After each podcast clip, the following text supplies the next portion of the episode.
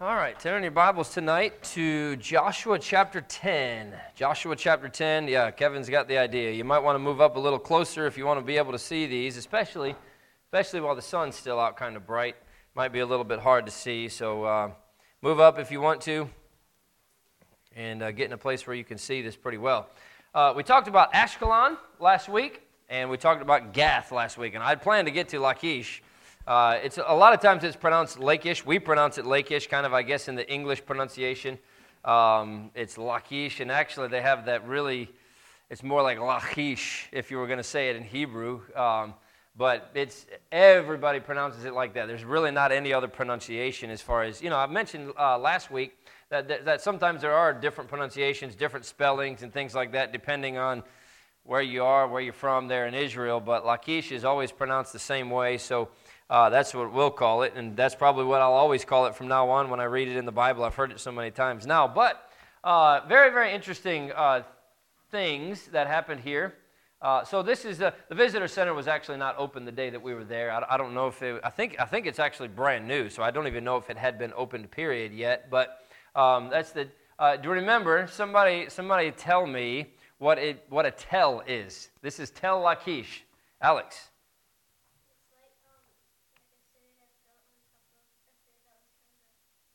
Yeah, so a mound, basically a man-made mound. That's the that's an easy way to say it. It's a man-made mound because uh, it was torn down.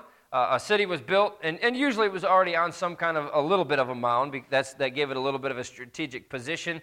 Uh, and then that city got destroyed somehow, or, or they abandoned it somehow and it fell into disrepair. They completely covered it up and then took the materials that were there and built on top of it, and then covered it up and built on top of it. And so many of these tells have layers and layers of civilization underneath them. This one is a pretty obvious picture of a tell uh, really you can, you can kind of tell when it's not a man made mound, especially because m- most often it's just this mound of dirt in the middle of a, a, a middle of a field or something like that, right?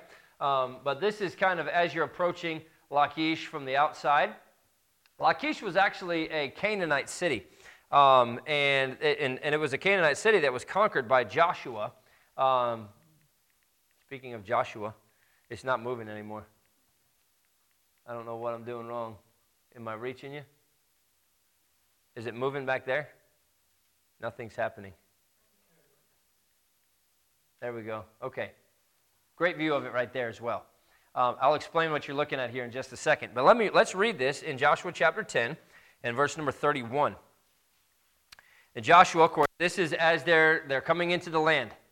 Uh, in fact, let me do this. Let me show you on this map where um, Lachish is. All right, so um, here is the Sea of Galilee. Okay, this is the northern. This is Mount Hermon. This is the north half of Israel. I'll try to get in a place where everybody can see it. Um, and uh, there's there's two sides to this map. If you want to come look at this one, doesn't really have a lot of places. This is more of a of a topography map of like the, the mountains and the valleys and all that stuff. By the way, I don't know if I've mentioned this or not, but the Dead Sea is the lowest place in the world, the lowest spot in the world. Uh, and the Sea of Galilee is not too far behind it as far as, as far as being a low place. But anyway, this is, the, this is the Sea of Galilee. Of course, the Jordan River runs all the way down into the Dead Sea.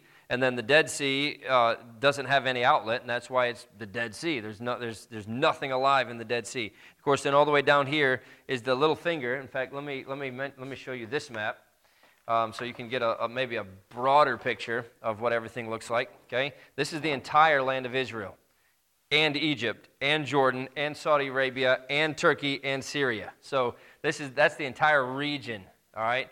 Uh, and that's that'll give you a pretty good view of what everything looks like here. So Israel is basically here. Of course, all of this is Mediterranean Sea.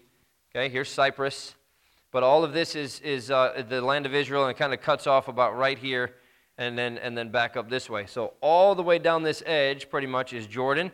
All the way down here is Saudi Arabia. All the way here is Egypt. This is the Sinai Peninsula right here, which remember the children of Israel wandered in the wilderness. That was the area, part of the area where they wandered. Um, here's, the, here's the main Red Sea, and then you've got the two fingers that are coming off of that, and those are actually considered the Red Sea as well. But one of them, um, I forget what, the, what, what this gulf is called. Um, the Gulf of Suez, I think, is what the one on the left side is. This is the Gulf of Aqaba. Uh, if you're from the Jordan side, it's the Gulf of Eilat if you're from the Israel side. So Israel calls it Eilat. Jordan calls it Aqaba. On maps, most of the time it's labeled as Aqaba, but they both have, they both have access to that area. But really, there's, a, there's kind of an imaginary line that's drawn right down the middle. And Israel has one half of it, and Jordan has the other half of it. But um, to give you an idea, then, so, so that's, that's where you're looking at everything um, in a full picture. Now, this is, so this is the top of that little finger right here. All right, let me pull this back up. This, this, what you're looking at on the very bottom there is the top of this finger on this side. Okay, to give you a picture. Uh, and again, the land of Israel is really not all that big um, in, in total. But um, Lachish, okay, here's, here is, um, here's Ashkelon. This is what we talked about last week, right? Here's Ashdod. That's another one of the, the uh, major cities of the Philistines. Lachish is right here okay? And I know you can't see it, it's too small for you to see, but, but the Dead Sea, the Mediterranean Sea, it's not quite halfway, but it's about that, that far, all right? That's what we're talking about. So obviously, you're, you're near the bottom, the Negev. Okay, this is the Negev. This is the, this is the desert area where the children of Israel wandered in the wilderness and all of that stuff. And of course, then they crossed over the Jordan, uh, the, the Jordan River into the land of Canaan, and that's when they started their conquest of Canaan. What was the first one that they came to? and conquered? Jericho, right? Jericho was the first one. What was in the second one? Ai, yeah, and then they get into all the rest of them after that. But Lachish is one of those places that they came, and, and remember, it was the land of Canaan, right? So who owns it? Or who, who, the Canaanites, right? Yeah, the land of Canaan, the Canaanites. So it was a Canaanite city when Joshua and the children of Israel came up to it there. In Joshua chapter 10, verse 31. And Joshua passed from Libnah and all Israel with him unto Lachish and encamped against it and fought against it. And the Lord delivered Lachish into the hand of Israel, which took it on the second day and smote it with the edge of the sword and all the souls that were therein, according to all that he had done to Libnah. So, uh, it was within the territory that was allotted to, to Judah. Um, and I have another map here that has all of the tribes of Israel uh, listed on it. So this is all the land that was allotted to the tribe of Judah. And you can look at this afterwards as well. It's a pretty interesting little map. But this is, a, this is kind of a breakdown of all the different tribes and what they were given. The land of Judah had the land that, uh, and of course, then the Judean wilderness. Does anybody know, uh, and we're going to look at this as well, but anybody know what's significant about the Judean wilderness? In the New Testament. Jackson. Yeah, there's, there's, there's several things. Yeah, John the Baptist was in the Judean wilderness. Jesus spent 40 days and 40 nights in the Judean wilderness. And then, it, and then of course, the temptation was right after that. Um, and I'll show you some pictures of the Judean wilderness. It's a lot more mountainous than you would think it would be. Um, but anyway, this is, this is where um, uh, Joshua came, and some of these, uh, and so I'm going to I'm gonna go through these slides pretty quickly once we get to some of these, because I'm going to kind of give you some things as I'm telling you this story that are going to be on the slides later on. But uh, Lachish actually became Israel's second largest city. It was very, very heavily fortified, uh, very strategically located. I'm going to show you some pictures off the backside, uh, not of Lachish, um, but when we get to some of these others, and you can actually see the strategic position that, that they were actually in. Um, actually, no, it is. It is in this. It is in Lachish, and I'll show you that when we get up to the top of Lachish. But uh, you're only seeing a very, very small part of the actual city right there. Um, it actually because it, it, gets you get up to the top of that hill and then it goes back that way. So you really can't see it from where we're looking at. You'll be able to tell as we get farther into it but uh, there's maybe a little bit farther back. All right. I think i think we have a picture here in just a, a minute of, uh, of what it actually would have looked like when it was um, fully constructed and everything else. Um, and let me back up a little bit okay? I'm going to point this out to you and you'll have to remember it okay? On the far right side of that tell, you see what looks like a bunch of rocks that have fallen down, right? Okay? I'm going to I'm pointing that out to you because it's going to be significant later, all right? I'll, I'll remind you about what that is. But this is uh, again this is so so where you see those the the stone wall right there that's going up which obviously you know the, and, and the guide said man this is all brand new this is beautiful and it was actually very very nice the way they did it with the pathway going up there and everything else but that would have actually been the main entrance to the city um, and remember last week I talked to you about um, some, some different uh, uh, four chambered gates and things like that. I'm going to give you a picture of that here in just a minute. Uh, this is actually some of the old wall. Now, here's something that you'll notice, and uh, you're going to have to, to look really close to be able to see it. I might have zoomed in a little bit more. But you see this black line right here? See that? And it actually goes all the way up. You might not be able to see it all that well. Um, but they do this in almost every place. They put a black line there to show you where they started building a reconstruction. Everything below that black line is original. Everything above it would have been rebuilt with stones that they found there. It's not like they're, you know, making stones or going and getting them somewhere else. But you can actually kind of see the difference in the construction in those, you know, in that wall. And really, the difference is that was all reconstructed later on, so you could get a better picture of what it actually looked like. But then, so you know what's original and what's not, they put a little black line right there, and kind of like a tar line or something like that. That's actually what the uh, what the city would have looked like. And you can imagine, imagine coming up to that city.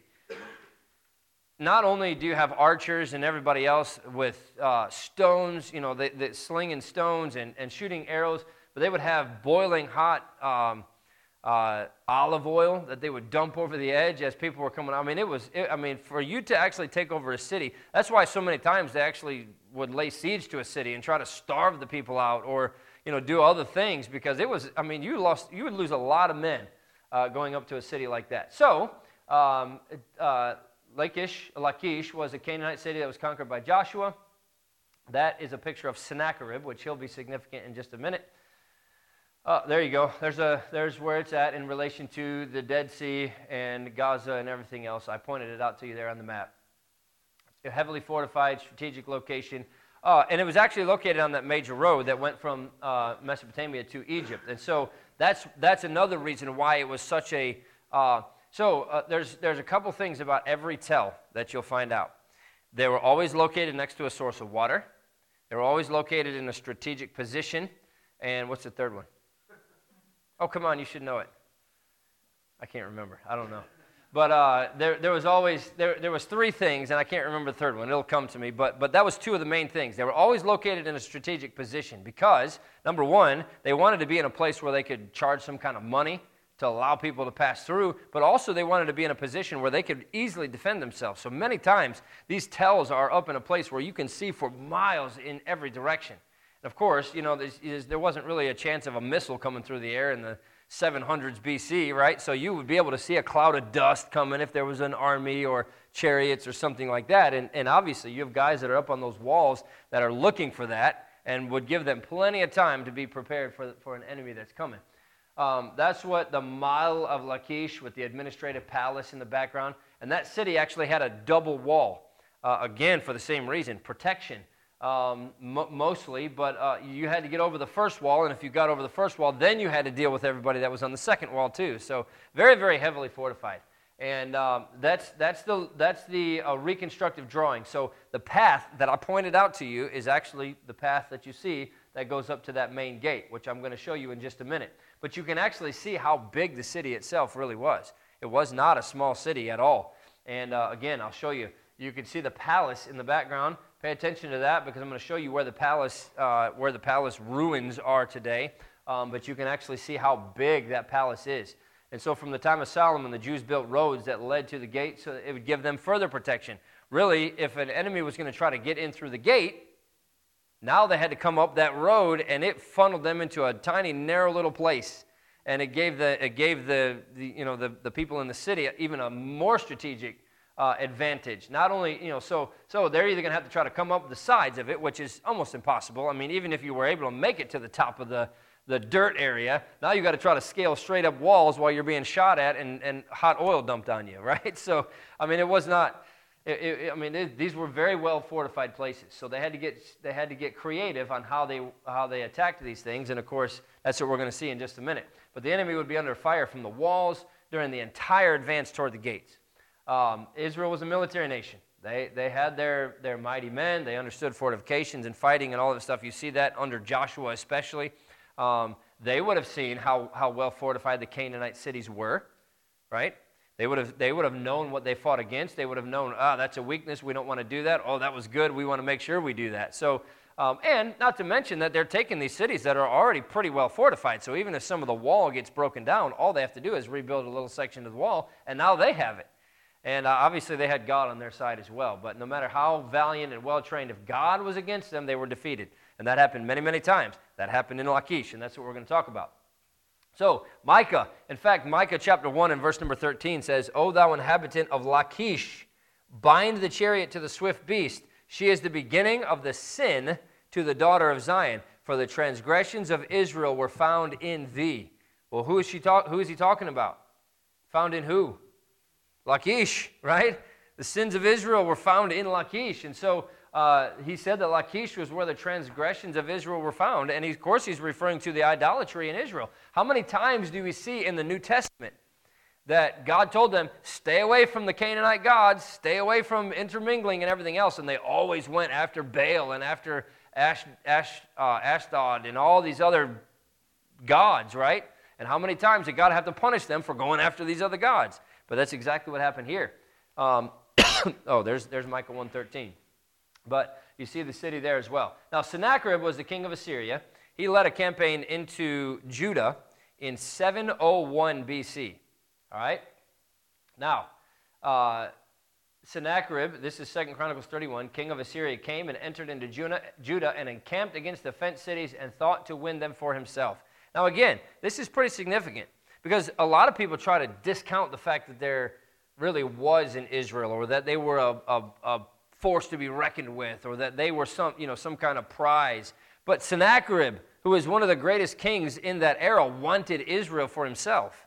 Uh, and again, for a lot of reasons. And as we get up into Jerusalem and Galilee area and all that stuff, we'll talk a little bit more about that. But to put it in perspective, Hezekiah was the king during that time. Hezekiah was in his 14th year as the king. Hezekiah was a pretty good king. He had a few things that he did that were, that, that were serious mistakes. Um, but the siege of Lachish is mentioned in 2 Kings chapter 18, uh, verse 14 through 17. In fact, here's what I'd like you to do turn over to 2 Chronicles 32, because that's, that's also where it's mentioned. And uh, I want to read a little bit of that passage, actually. Um, but uh, uh, Sennacherib was, a, was the king of Assyria. Let me see if I can show it to you on the map here. Uh, this is not really an. This, it doesn't have the old. Uh, uh, it's not labeled on here, at least that I can see anyway. But all the land that, that Israel had taken over, and I should have looked at it ahead of time. Uh, but all the land that Israel had taken over and uh, had conquered from the Canaanites and from the Assyrians and the Jebusites and the Hittites and all of those that God mentioned over and over and over again, well, now they're starting to want some of their land back. And this is, you know, generations later, but Second Chronicles 32 and verse number 1 After these things and the establishment thereof, Sennacherib, king of Assyria, came and entered into Judah and encamped against the fenced cities and thought to win them for himself. Now, this is interesting because, again, archaeology is backing up the Bible. There's not a question that Sennacherib was a king who lived and had great might. And his name, his, his name is right there in the Bible, and it says that he wanted to come and take the Israelite cities for himself. Well, we're going to read a little bit more of that passage in a minute, but in fact, let's read it right now. Verse number two. And when Hezekiah saw that Sennacherib was come, and that he was purposed to fight against Jerusalem. Now, okay, here's let me let me let me show you this so you can see. Okay, uh, Lachish is here. Okay, here's Lachish. Jerusalem is here. So you're not talking. You're really talking about probably 15 or 20 miles, which for an army is nothing, right? I mean, they can march 15 or 20 miles in in you know maybe the better part of a day less even as an army marching. If they were on a mission, they could get there in half a day if they had to. So um, he saw he, and he realized that Sennacherib was getting ready to come up and fight against Jerusalem. He took counsel with his princes and his mighty men to stop the waters of the fountains which were without the city, and they did help him. So there were, was gathered much people together who stopped all the fountains and the brook that ran through the midst of the land, saying, Why should the kings of Assyria come and find much water? Also, he strengthened himself and built up all the wall that was broken. And by the way, we're going to look at some of this stuff a little bit later when we get to Jerusalem. Um, and raised it up to the towers and another wall without, and repaired Millo in the city of David, and made darts and shields in abundance. And he set captives war over the people and gathered them together to him in the street of the gate of the city, and spake comfortably to them, saying, Be strong and courageous, be not afraid nor dismayed for the king of Assyria, nor for all the multitude that is with him, for there be more with us than with him. With him is an arm of flesh, but with us is the Lord our God to help us and to fight our battles. And the people rested themselves upon the words of Hezekiah, king of Judah. After this, did Sennacherib, king of Assyria, send his servants to Jerusalem, but he himself laid siege against Lachish, and all his power with him, unto Hezekiah, king of Judah, and unto all Judah that were at Jerusalem, saying, Thus saith Sennacherib, king of Assyria, Whereon do you trust that ye abide in the siege in Jerusalem? This, this is right here. This is exactly what we're talking about. And so he laid siege against Lachish, 14th year. I went, I went the wrong way. The hill that Lachish was situated on, this is actually, I told you that this is from uh, Brother David Cloud, uh, Dr. David Cloud's uh, thing. So some of his are mixed in here a little bit. Um, so, to avoid a direct assault on the city gate, of course, for the reasons that we just talked about, there was not much of an opportunity to actually directly assault the city gate the Assyrians built a siege ramp up the southwest corner of the hill to attack the walls at a weaker point. Now, that was something that was really not heard of at that point. But you remember that picture that I showed you? That was where the siege ramp was. And literally, what they did is they just went and got all kinds of dirt and stone and anything they could find, and they laid it next to the city so they could walk right up the walls, right up that siege ramp that they made, and walk right over the walls. Well, what are they going to do? There's nothing that, that the Israelites can do at that point, right? So, uh, and not to mention, and we'll talk about this in a little bit, but they had, they, there was a lot of men. There was a, they, had, they had all kinds of uh, military instruments when it comes to uh, shields to protect them, and that's what they did. the shields were there protecting them from anything that they threw at them from the city as they were building this siege ramp. And then they had they, they shot back. They had arrows and, and uh, slings and everything else. So from the Assyrian side, the siege of Lachish is described in a series of bas reliefs um, found in Sennacherib's palace in Nineveh. Now, that's where, that's where Sennacherib came from. The Assyrians, Nineveh was the capital of Assyria. Okay, we're going to talk about that in a little bit too, because we actually went to the city that uh, uh, Jonah fled to, Joppa, and uh, you start to hear some of the things about the Assyrians. They were ruthless, evil people. And uh, no wonder Jonah ran the other direction. But Nineveh um, was where Sennacherib's palace was at, and it was so significant to him what he did there at Lachish that he actually lined the entire inside of one of his rooms in his palace with bas reliefs. All right, and let me see. That's, that's actually how big it is. Now, that's, that's actually in the British Museum. They have a Lachish room in the British Museum. Um, but in the Israel Museum, where we went, and I'll show you some pictures of these as we get closer, there's going to be a couple of them on here. Um, but uh, they've actually re- remade it, reconstructed it, if you will, and uh, put portions of that in the Israel Museum, which we were able to see. They found the actual ones and put them in the, uh, the British Museum, where you can see, and, and again, these bas reliefs depict in great detail everything that happened at Lachish, and it lines up exactly with the Bible's account. Um, or, or uh, so there, there's an artist rendering. Now that's that's wrong because that actually shows them and makes it look like they're going in through the front gate. They didn't actually put it there. You can see uh, exactly where where it was at. Um, but here's here's part of the bas reliefs. All right, and so um, it's just this big long picture. It's it's almost like. Uh, uh, it's almost like if you were to take a movie and take every scene from the movie and make a picture out of it. That's essentially what they were doing. But you can see then the Assyrians attacked with slings, they attacked with arrows, they, uh, they pushed five battering engines up the siege ramp to destroy the walls. Uh, and it's kind of hard to see. I'll, I'll, try to give you a second to look at these. I want to I want to keep moving, but uh, really, really interesting things. I mean, and, and, and num- number one, the artistry for them to be able to depict exactly what's happening here, and you can see it. That's a little bit closer view of it, um, but you can see. So here's the, here's the battering ram, uh, and that's what they used to, to get up into it. Um, let's see.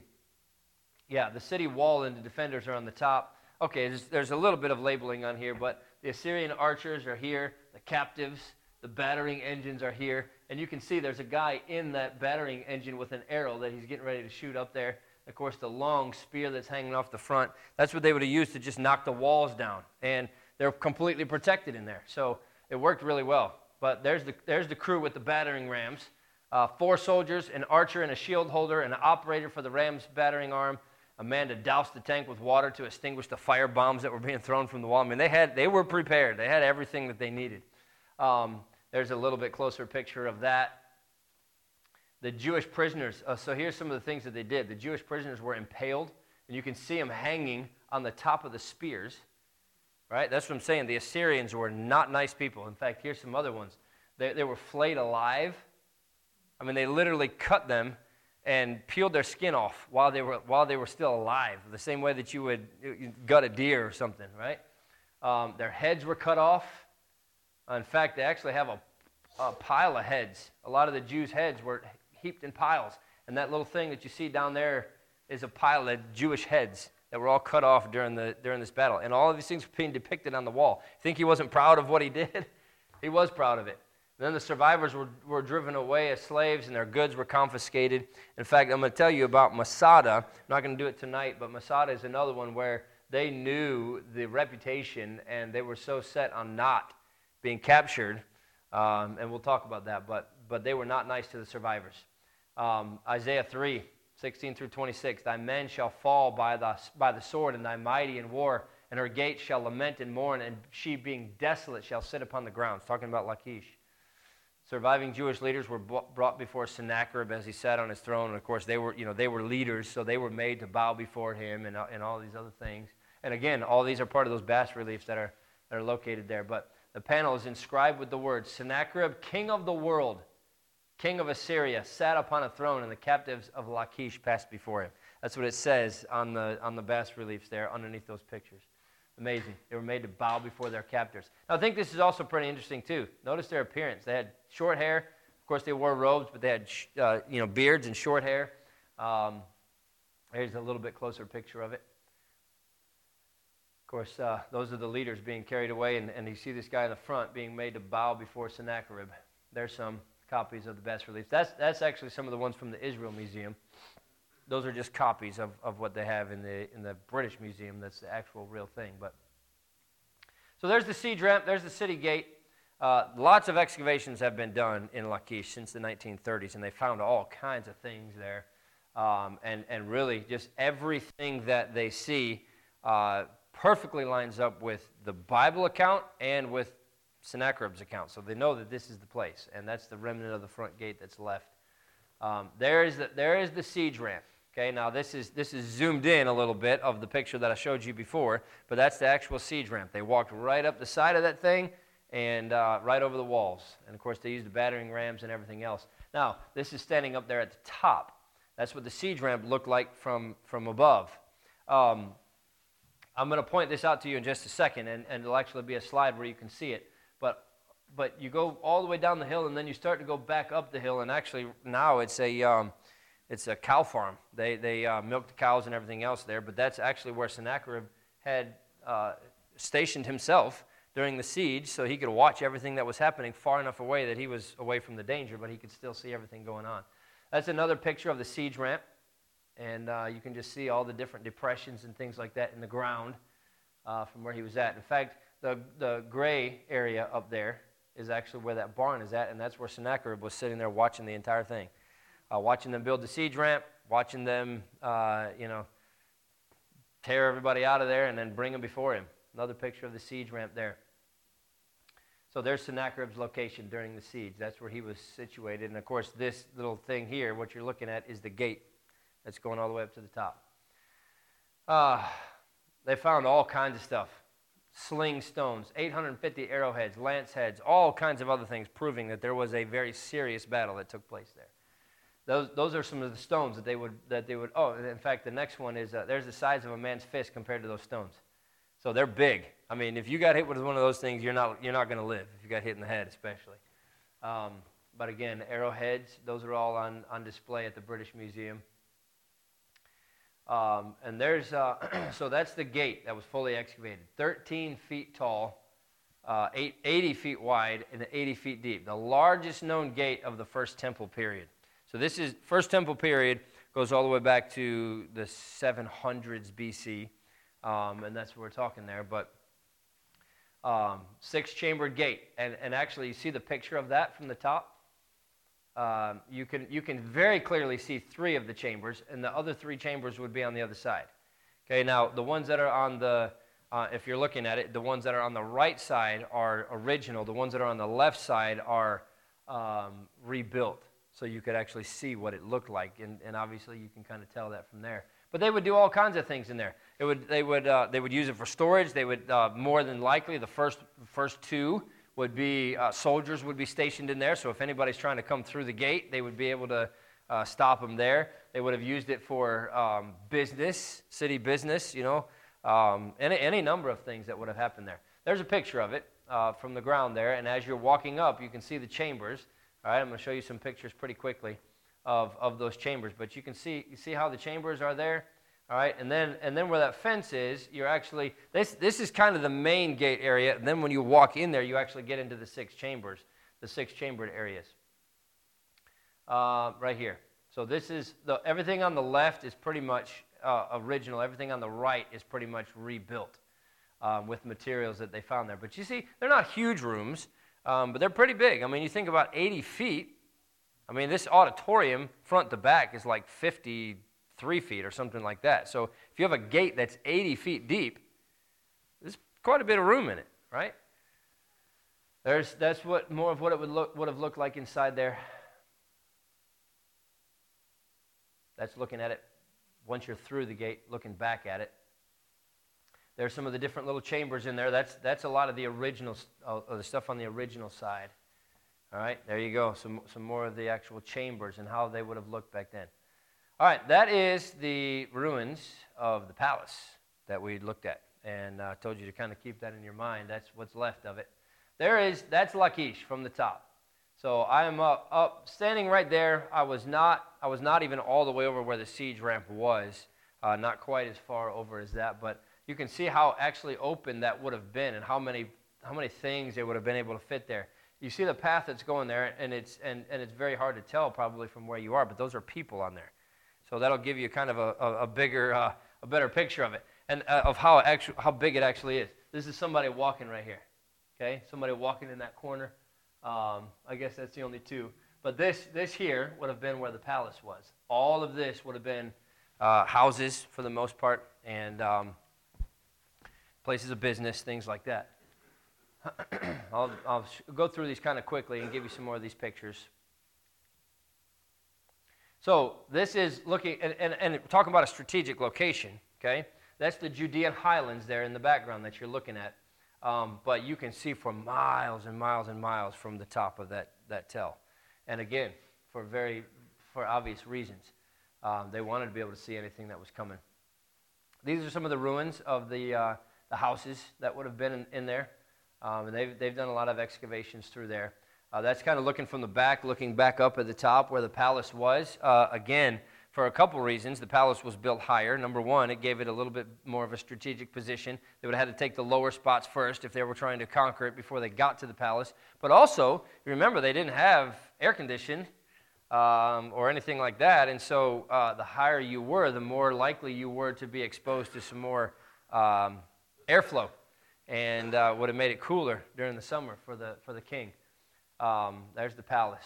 But a lot of kings actually had winter palaces and summer palaces, and they would, you know, depending on what season it was, they would go there because it was a lot more comfortable and they could do whatever they wanted, so they did it. Um, that's actually what the palace would have looked like. Uh, I, I took a picture of it. it. Didn't turn out really great, so I didn't put it in here. Um, but see that little hole on the top? It actually had an overlay of, of the, the existing structure that's still there with the palace on top of it. Not a great picture, but that's what the palace would have looked like uh, there in the middle of Lachish. That's looking down uh, from Lachish. And so you can see again how just how vast that area is. The Judean highlands again are in the background, but just gives you a picture of how strategic that position really was and how much they could see as, as things were coming. Now, this was one of those chambers. The benches uh, where the judges and the city elders sat are still there. You can still see them. That's what extant means. But those are the benches at Beersheba, uh, at the Beersheba gate. But the ones at Lachish were very, very similar to that, and uh, actually had arm arm rests on those. There's some of the uh, excavations that were going on there at Lachish, and everything that they found there uh, backs everything up that the Bible says from the idolatry, and they found all kinds of little figurines of Baal and all kinds of stuff, all, all kinds of things that they found there that, that proves exactly what the Bible says that, that this was a, kind of a seat of idolatry and God was going to destroy it. And obviously, you see that's exactly what happened. So Micah identified Lachish as the place where the transgressions were found. Um, and of course, uh, northern Israel's idolatry, and they found all of that stuff. Uh, but obviously, then Josiah, he removed the high places, break the pillars, cut down uh, the Asherah, break in pieces the brazen serpent that Moses had made, for unto those days the children of Israel did burn incense to it, and he called it Nehushtan. All right, this is pretty interesting too. They found a toilet in the Baal chamber. Um, uh, but but um, we read in 2 Kings 10 and 27 how that Jehu made the Baal temple in Samaria into a toilet. Uh, and I think that's pretty interesting. That's you know a, a, likeness of what it would have been. But let me let me uh, let me have you turn to one last passage here in, in 2 Kings chapter 19. one last passage about. Um, Brother Josh, while we're doing this, can you go to the, the next one?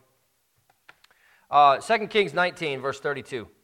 Therefore, thus saith the Lord concerning the king of Assyria. Who is the king of Assyria? Sennacherib. He shall not come into this city. What city? No. Jerusalem. He conquered Lachish. He's talking about Jerusalem there. He's not going to come into Jerusalem. God, God's talking to Hezekiah here. I should have, should have given you a little background. But he shall not come into this city, nor shoot an arrow there, nor come before it with shield, nor cast a bank against it. What's a bank against it? Yeah, siege ramp, right? I mean, God's talking about exactly what had just happened in Lachish, right? And God's saying that's not going to happen to Jerusalem. Jerusalem, where Hezekiah was at, was actually experiencing somewhat of a revival. Lachish didn't. And so God destroyed them. But he told Hezekiah, it's not going to happen here. By the way that he came, by the same shall he return. Well, Sennacherib was a powerful, powerful king. And he had a huge army with him, and they were just rolling over these places. What's to keep him from coming into Jerusalem? Nothing but God, right? But God said the same way that he came in is the same way that he's going to go out. Um, and shall not come into this city, saith the Lord. For I will defend this city to save it for mine own sake and for my servant David's sake. And it came to pass that night that the angel of the Lord went out and smote in the camp of the Assyrians an hundred fourscore and five thousand. It's 185,000 men. And when they arose early in the morning, behold, they were all dead corpses. So Sennacherib, king of Assyria, departed and went and returned and dwelt at Nineveh. He came back, went back the same way that he came in. And it came to pass, as he was worshiping in the house of Nisroch his god, that Adrammelech and Sharezer his sons smote him with the sword and they escaped into the land of Armenia, and Esarhaddon his son reigned in his stead. So God said, okay, Sennacherib, you can go ahead and take Lachish. they they've sinned against me, they've turned against me, you're not coming into Jerusalem. And that night, as they camped, God killed 185,000 Assyrians. He woke up the next morning and it's just nothing but a sea of dead bodies. And he cut his losses and went back to Nineveh. And when he was worshiping in the, in the house of his God, his sons, his own sons, came in and killed him. If that's not God's hand on his chosen nation and on his city, Jerusalem, I don't know what is. All right, turn over to 1 Samuel 17. This is a very familiar story to you. Oh, let me show you this while you're turning over. Beit Guvrin National Park is actually, and this is just very, very short. We stopped here on the way through. This is actually an amphitheater. Now, there, there's a difference between a theater and an amphitheater.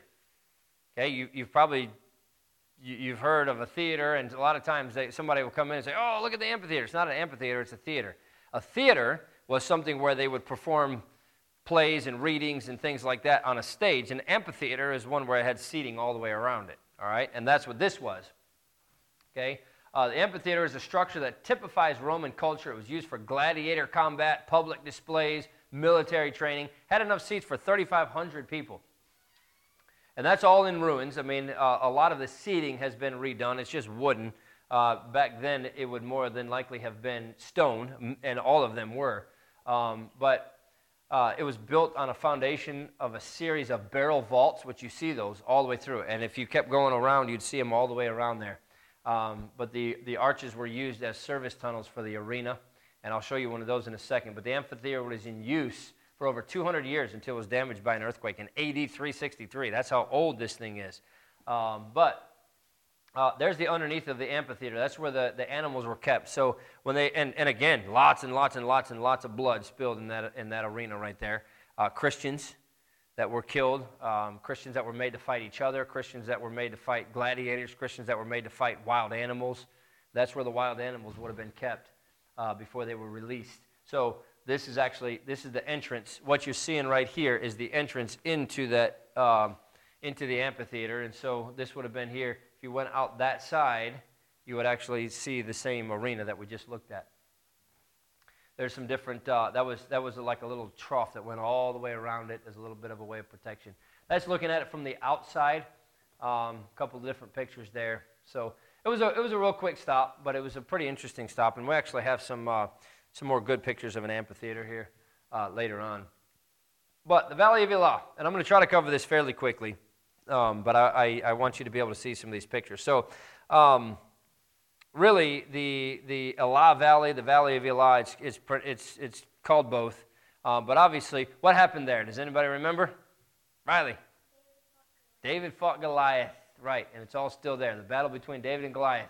14 miles west of Bethlehem, where David came from that morning. What was he doing in Bethlehem? Tending sheep, right? That's what he did. He was just a young man. Now, he wasn't a kid, um, but Bethlehem is right here. Okay, here's the Dead Sea. Here's the Mediterranean Sea. Here's, here is Lachish. Here's Bethlehem. And it's not marked on this map where Elah is at, but 14 miles west of Bethlehem. Okay, so somewhere right in this area is where uh, where the valley of Elah is and where David fought Goliath. Um, and, and you can kind of see it right there. There's, there's Ashkelon, there's Ashdod, there's Ekron, there's Gath. Uh, those were all, those five, Gaza, Ashkelon, Ashdod, Ekron, and Gath were the five major Philistine cities. And of course, this is right in the middle of it. So the, the, the, um, the Egyptian, I mean, the uh, Philistines and the Israelites were constantly um, at war with each other for a period of time there, but they wanted to push east and conquer uh, Israel's territory. And that battle was a major event in the war. Well, obviously, they were at a standoff. You know the story, right? But let's, let's uh, look at verse number 1, 1 uh, Samuel 17, 1.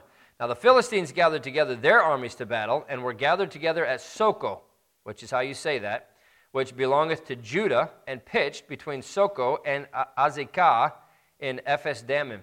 All right? Now, I'm going to give you some pictures of this, okay? That's where, where it's labeled there is where the Philistines were encamped. That was Socoh. And then what you see down there in the middle, that wide open field, is the Valley of Elah. And then this hill, which didn't really have a name, is where Israel was camped. Um, well, actually, does it say that? Yeah. They, they um, it, it only says where the Philistines were at, but they because they had a huge, huge line and a huge position. Um, so there's the Elah Valley, Israel. Of course, then uh, verse number two uh, Saul and the men of Israel were gathered together and pitched by the valley of Elah and set the battle in array against the Philistines. I've got some other pictures of this that I think is going to help you see it a little bit better um, in just a second. But verse number three And the Philistines stood on a mountain on the one side, and Israel stood on a mountain on the other side, and there was a valley between them. Well, when the Bible says they stood on a mountain, they were actually standing on a mountain. I mean, it's not, you know, it's not Mount Everest, but it's, it's high. It's, it's really high. And uh, you'll see a picture of that in a second. There's, uh, so this is um, Israel was on the left, Philistines were on the right. This is looking east toward Bethlehem. Okay? Um, and here's some, some, some better pictures of it there.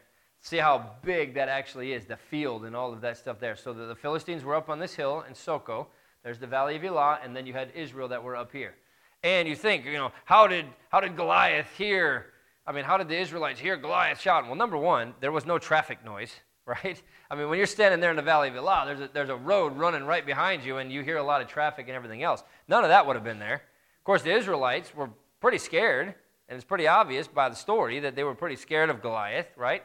Um, we didn't actually do it, but I, I watched a video of a um, somebody that was that was there, and his wife was standing up where the Israelites would have been, and he ran all the way down into the valley, about eh, about a third of the way, and he said, Send me a man. His wife said, I can hear you like you're standing right next to me. He said, Well, I'm going to go a little farther. And he went about two thirds of the way, and same thing. He went all the way to the other side, and he hollered, Send me a man to fight. And she was like, I can hear you. And you can hear him and her talking to each other. I mean, they're, they're, they're yelling, but not that loud. So you got a man like Goliath who was as big as he was with probably a booming voice. And, and you know, they, they would have understood that Goliath was no small guy, and uh, nobody would have wanted to fight him. So Uh, there's some more pictures of it, maybe a little bit better picture of the, uh, the mountain that the Israelites were on. There you go. That's a lot better picture of it. That's our group. Somebody in our group brought a drone. And uh, we're not allowed to fly it at every place. You're not allowed to fly it in the, any of the national parks or anything like that, but it actually gave us some pretty good perspectives. So I'm going to show you the, the, the Elah Brook here in just a minute, but I wanted to point it out with arrows on here so you can see. This is actually a road that kind of keeps going there. So the Elah Brook starts here and goes around kind of back toward the mountain um, where the Israelites would have been at. But that's the, that is the brook that David would have taken the, the stones out of. Obviously, it's dry. Most of the year, it's dry. Um, only for only during the really heaviest rainy season is there any water in that brook. Um, but there it is. That's the brook. I mean, it, it, I mean, look at it. There's not much to it, right?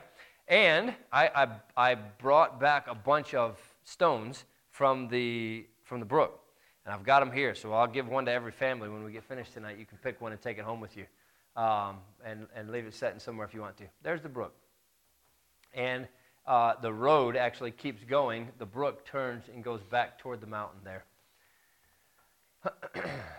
Again, there it is. That's where it turns and goes back. Very, very small. I mean, you, you think, uh, I don't know what, in my mind, I don't know what I thought before because now this is all I see when I think about it. But I think as a kid, especially, I thought it was this massive brook that he had to wade through to get to the other side to go fight Goliath, and he picked up some stones on his way past. Well, no wonder he picked stones out of the brook. There was no water in it, you know? And it was very easy for him to just pick a few stones and keep going. So uh, that's, that's where it was at. Now, the Philistines, so the hill that we were just looking at is the one right there where it shows you that Israel was, was at. And then you have Soko and the Valley of Elah. And then, but the Philistines' camp, uh, the Philistine line went from Soko all the way around to Azekah. For for David to be able to go and fight Goliath and have a winner take all battle was a huge advantage for the Israelites. They were surrounded almost. And the Phil- I mean, you could just imagine everywhere you look, there was Philistines camped. And Israel was on that little spot right there. And they didn't have a lot of people. And I'm, I'm surprised the Philistines didn't just, you know, attack and, you know, take them over. But for obviously God knew what he was doing. But Philistines gathered together their armies to battle and were gathered together at Soko which belongs to Judah, and pitched between, pitched between Soko and Azekah, which is way away. And I'm going to show you a video here um, um, in a second. All right, this is it. Okay, so uh, this is the Valley of Elah. That's what we're looking at right here. That's what we're standing in. Over here is Soko, where the, where the Philistines were at. And it doesn't, it doesn't give you, I don't know why it gets so choppy. It works fine on my computer, and we put it on that one back there, and it gets choppy. But Look how wide that is, and it's, it's just a bad. But look, look how much land the Philistines had, where all their people were. Azekah is the tallest spot right there. See that little, that little spot in between the trees? That's, that's Azekah where the Philistines were at. They had all of that land all the way around. Now, what you're going to see here is the, is the uh, mountain that the, that the Israelites, and where he's walking right there is actually in the brook. But that's, that's, that's the spot that the Israelites had. The Philistines had everything else all the way around there. Pretty amazing. Pretty amazing. Uh, so they gathered a hill on the northeast side. That's the Valley of Elah in the middle. That's the Philistines' northernmost flank. That's Azekah, zoomed in. As we were leaving, we were able to get some good pictures of it just because it was so far away. It really was amazing. So, uh, in fact, let's, let's look back in 1 Samuel 17, verse number 4. And there went out a champion out of the camp of the Philistines named Goliath of Gath, which we talked about, and we were there, remember?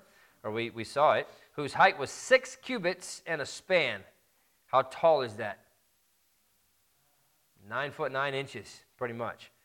All right, and uh, he had a helmet of brass upon his head, and he was armed with a coat of mail, and the weight of the coat was 5,000 shekels of brass. Uh, ah, I guess we don't have the actual. Oh, yeah, yeah, yeah. Made of brass plates arranged like the scales of a fish that weighed about 125 pounds. How much do you weigh, Jackson? About that, right? Oh, Brian's 125. So imagine walking around with Brian on your back. No, you'd be dead. You're not 125. But I think Jackson is, I think roughly 125. No? Oh, less than that. Okay. So, so, so carrying around this coat of mail that's, that's even heavier than uh, probably Alex and Riley combined, right? I mean, that's, that's heavy. It's a big guy. I can't imagine how big Goliath must have been. But verse number six, and, the, and he had greaves of brass upon his legs, and a target of brass between his shoulders, and the staff of his spear was like a weaver's beam, and his spear's head weighed 600 shekels of iron, 15 pounds, and one bearing a shield went before him.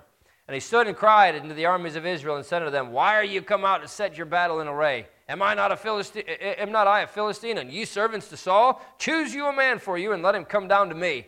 If he be able to fight with me and to kill me, then we'll be your servants. But if I prevail against him and kill him, then ye shall be our servants and serve us. The Philistine said, I defy the armies of Israel this day. Give me a man that we may fight together. So, there's Goliath. Defied, defied the armies of Israel. And he cursed them in the name of his false gods. In fact, yeah, look, at, look at verse number 43. Uh, oop, I'm, not, I'm in the wrong passage. Let me get there. 1 Samuel 17, verse number 43. And the Philistine said unto David, Am I a dog that thou comest to me with staves? And the Philistine cursed David by his gods. So, cursing, cursing, uh, and of course, uh, David understood that uh, it, was, it was God's honor that was at stake. It was more than just that. But uh, verse 17 and 18, we're, well, we're there. We can go back and look at that, look at that passage if you want to look at it there, or you can look at it up on, on the screen. Jesse said unto David his son, Take now for thy brethren an ephah of this parched corn, these ten loaves, and run to the camp to thy brethren. Carry these ten cheeses unto the captain of their house uh, of their thousands, how thy brethren fare, and take their pledge. See how they're doing. Come back and let me know uh, David rose up early in the morning and left the sheep with a keeper and took and went as Jesse had commanded him. And he came to the trench as the host was going forth to fight and shouted for the battle. So David understood, again, that the issue was God's testimony, and he volunteered to fight. David wasn't trusting in a sling, he was trusting in the living God. And you read through some of those other passages, and again, it's all there in 1 Samuel 17. Might be helpful for you to read it again, but all of that's there. Uh, and basically, David said that exact thing. I'm not coming at you with, with all these things. I'm coming at you in the name of the Lord Jesus Christ, right? The Lord our God. But this is good. Verse 45 and verse 46. Then said David to the Philistine, Thou comest to me with a sword and with a spear and with a shield, but I come to thee in the name of the Lord of hosts, the God of the armies of Israel, whom thou hast defied. This day will the Lord deliver thee into mine hand, and I will smite thee and take thine head from thee. Can you imagine Goliath hearing that? Some, you know, David's not a little kid, by the way.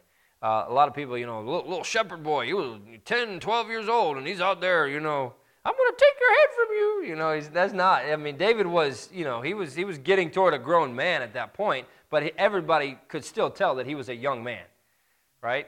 And to hear, I mean, this is their champion, and he's saying to him, I'm going to take your head off. And, and then he continues, and I'll give the carcass of the host of the Philistines this day unto the fowls of the air and to the wild beasts of the earth, that all the earth may know that there is a God in Israel. That's a strong statement, and that is some serious faith. Because if Goliath had gotten a hold of David, he could have snapped him in half if he wanted to. But again, David wasn't this little boy that's, that's depicted in a lot of the children's stories. He was a brave, strong young man. He had fought a lion, he had fought a bear. I mean, he's not a 10 year old kid out there watching sheep killing bears, right? Uh, so he's, he's, he's probably around 18, 20 years old. Um, he said that. I went out after him, smote him, delivered him out of the mouth, caught him by the beard, smote him, and slew him. That's actually an Asian lion, and we didn't get a chance to go to the Israel Zoo. Um, but the, the, um, the Jerusalem Zoo, the Jerusalem Biblical Zoo, has, has as many of them as are still alive, because there's some of them that are extinct, uh, um, animals that are in the Bible. And there's the, there's the lion. And now there's a bear. The Syrian brown bear is actually uh, extinct in Israel now. Um, but but um, that's the type that David fought. And um, it's not as big as a North American grizzly, but it's 550 pounds. David took that thing on by himself. Can you imagine that? And uh, that's a Syrian brown bear. You can see the hump on the back. That's a mark of a grizzly. I mean, that's a big animal. It's a big animal. And David, David killed, the, killed the bear. This is actually pretty interesting. Um, the Byzantine mosaics, um, because a lot of the Crusaders actually, okay, so here a Crusader Knight is fighting a grizzly. They, they're actually the ones that made them extinct. Um, it was a way to prove your manhood and prove your honor and your bravery to go out and kill a lion or a bear with a sword. And so they, they killed so many of them that there's none left. And, uh, but they, they depicted that in a mosaic there. And that, that mosaic is actually in the, uh, the Israel Museum. I'll show you some pictures of that a little bit later. But this is interesting as well. Um, you know, a lot of people telling the story, you know, put Saul's armor on and David was walking around like this and he couldn't, you know, he couldn't handle it because he was this little kid and the armor was too big and he told Saul, I can't wear that. It was not that the armor was too big. He hadn't proved it. And that's exactly what the Bible says there in 1 Samuel 17. In fact, if you want to look there in verse 38, right? Saul armed David with his armor and he put an helmet of brass upon his head. Also, he armed him with a coat of mail. And David girded his sword upon his armor and he essayed to go. It fit him. He was ready to go with that armor, uh, for he had not proved it. And David said unto Saul, I cannot go with these, for I have not proved them. David put them off him. He said, I've, I've never really fought in this stuff, right? I, I, I don't feel comfortable in it. I don't feel like I can move around the way that I need to. It's not that, he, that they didn't fit him or that he was this tiny little kid in Saul's big armor, you know, looked like a, a kid in his dad's boots or something like that. He just, he just, he didn't prove it. So he, he, he didn't wear it. That's, that's the only reason why. Before David killed uh, Goliath, he played his harp for Saul, He was described as a man of war and a mighty, valiant man. There you go. He was probably 18 to 20 years old. Uh, not, you know, I mean, again, not, you know, not some 40 year old hardened battle warrior or something like that, but he was not a little kid uh, like, like he's often depicted. Now, this is, this is the last thing here. Um, and and I, I wanted to get to Shaaraim uh, because that's where, that's where the, uh, the Philistine army fled. There's a lot of pictures there that I wanted to show you, and we're not going to have time to do that tonight. So, but the carob tree, and that's right there in the Valley of Elah. Um, that's as you're, um, so can't really tell, but uh, where I was standing probably in that picture was in the brook. So you walk down and you can kind of see how it's starting to come back up. That's coming back up the other side. Um, but that there is um, a carob tree there in the valley and uh, a little bit closer picture of it. But the, the, seeds of the carob were actually used as a unit for weight and measure. Uh, so uh, um, an ephah. Uh, how, do you, how do you figure out how big an ephah is? Well, it was measured and weighed uh, based on the size of the carob seeds. And so uh, that's a carob tree there. And um, I, think, I think maybe I'll have another picture of one a little bit later on. I don't think I actually got a picture of a carob seed. Nothing was growing at the time. you know, it was, it was green, obviously. Um, but you'll see, uh, if, if you go in and look at some pictures of Israel, I think that's the last one. Let me make sure. Oh, Shaaraim. So um, we'll, we'll do that one later. There's, there's a lot there that I, that I want to show you. I think it's very interesting, and, and we're out of time. But um, where was I going with that right before that? Does anybody remember what I said? Go back and listen to it real quick. Um, Wow, thanks uh, everybody for listening. No, I'm kidding. The what? Shaaraim, which that's what that just popped up, and that's what distracted me.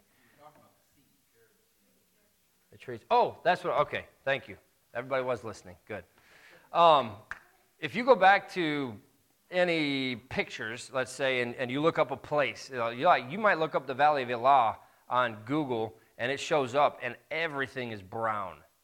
And some of the places that we went, um, I didn't even recognize when I went to look it up because I was trying to, I wanted to make sure that I had my location correct. And so I went to look it up and I, and I typed it in there. I was like, it doesn't even look like the same place. Everything's brown. Well, a couple weeks before we went, they had a bunch of rain, and just that quick, everything turned green. I mean, few days before we came. And so, I mean, you see how, well, you can't see it anymore, but how, uh, how beautiful that valley and how green that valley was and, and how all the trees had their leaves on and everything else. I mean, and they basically say that for, for most of the time through the winter, it doesn't get that cold, but everything's brown and dead, and the rains hit and everything turns green overnight. And uh, so we, we hit it at a beautiful, beautiful time. Um, it rained on our way from the airport to our hotel on the first night. And then for two solid weeks, there was no rain in the rainy season in Israel. Uh, it's a pretty amazing thing. Uh, Brother Cloud said, he said, uh, I've been to Israel 10 times, and every time I prayed that we'd have great weather and not have to not be able to go see a place because of how because of the rain. And he said, in 10 trips here, always right around the same time, it's never rained once. And that's a pretty amazing thing. I mean, the guide, uh, our guide was like, I can't believe it hasn't rained. I mean, we always get rain during this time of year, at least at least a day where you know, he's like, I can't believe it, you know.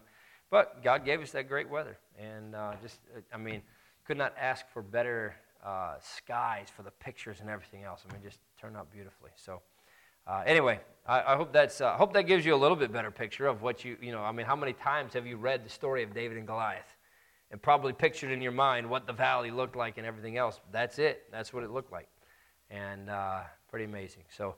Um, if you want to go back and look at some of those pictures again, which I guess you can go back and watch the live stream or watch the uh, watch the message again if you wanted to, but I posted a lot of these pictures on my Facebook.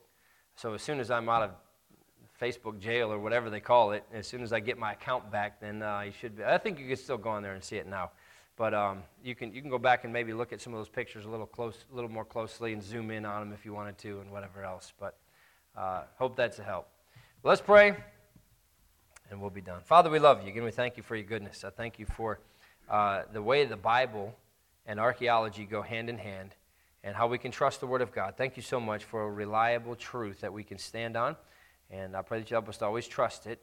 And I pray that you help us as we go through these things that, that uh, uh, it would open up the Bible to us and help us to see it in a different light and see it in a different way, maybe, than we've seen it before. And uh, help us to study the Bible. Well, thank you for all that you do for us in Jesus' name. Amen.